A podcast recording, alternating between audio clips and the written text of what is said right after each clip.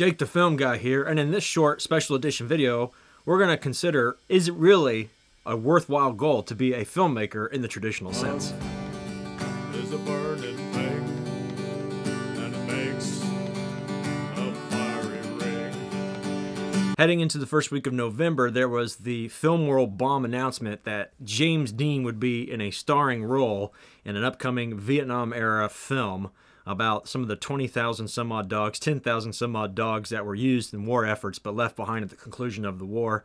And it got a bit of attention and controversy to go with it because it's ethical or unethical. You decide. I want to know in the comments below what you think to have a deceased actor and their likeness brought back to life. We've already seen this in films like Rogue One, but the question remains why are we doing this? Is it a marketing stunt or is it profit driven? Are businesses looking to, as in other sectors, automate and take out the human element?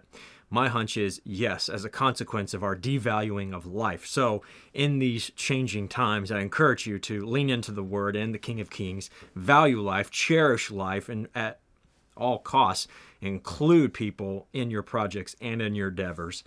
Now, having said that, should we be shooting for the theatrical window as we have been told our whole lives? Well, this is what it means to be a filmmaker. I want to re examine that. Realistically, in the US, there are about maybe 400 to 500 new films released every year in the theaters. So, what does that tell us? That even if you made it there, you're probably in the one of 500 marquee slots every weekend. But how many thousands and hundreds of thousands of us have a camera now and can tell stories? The odds don't look so great. That's not to discourage you, but our consumption habits are changing. Streaming is on the rise, movie prices are going up, theaters are constantly having to renovate to continue to attract audiences there. I see in our lifetime where VR and AR will become the new form of consumption and entertainment. Just like 150 years ago, everybody read, and nowadays everybody consumes information or even finds their entertainment visually. We will find things more immersively, but it's happening at a much more rapid pace because technology doesn't grow linearly, it grows exponentially. So while you and I are still breathing and walking around God's green earth, we will find that the nature of entertainment will continue to change. And I believe that the 2D theatrical experience will be antiquated. And I'm going to make a bold claim here within the next 20 years. So, with the odds against us, and with the nature of entertainment changing, should we really be pursuing that theatrical window, or should we be looking at other tools?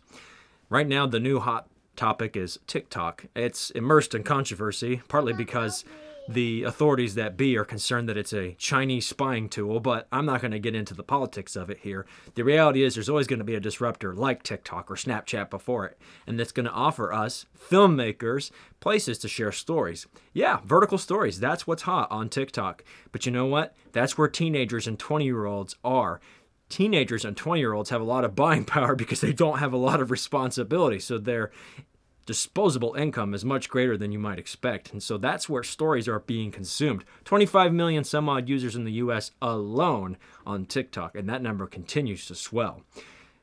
Does this beg the question? Absolutely. We can tell our stories elsewhere. The question is, why should we? And I would say yes. With the odds stacked against us and with the nature of consumption continuing to change, I think we should not limit ourselves to just trying to get into a film festival and get noticed so that we can get distribution and get something onto the silver screen. Although that's still a good goal and dream, we shouldn't just discard all the other readily available options that have been handed to us, especially because they are free tools. Look at the kids on TikTok. They are super creative. They are tomorrow's creators, if not today's creators. You and I are becoming dinosaurs because, again, of that exponential growth of technology. Storytelling will never go out of style. We'll always be telling stories, but the methods of delivery, that will continue to change. Don't be fixated in just one lane. Until next time, I encourage you to keep creating with the King, lean into Him, tell stories of hope, point people to the light. The kingdom of darkness is ramping up its efforts, and we got to be on the right side of history here. God bless you, and I'll catch you on the next video.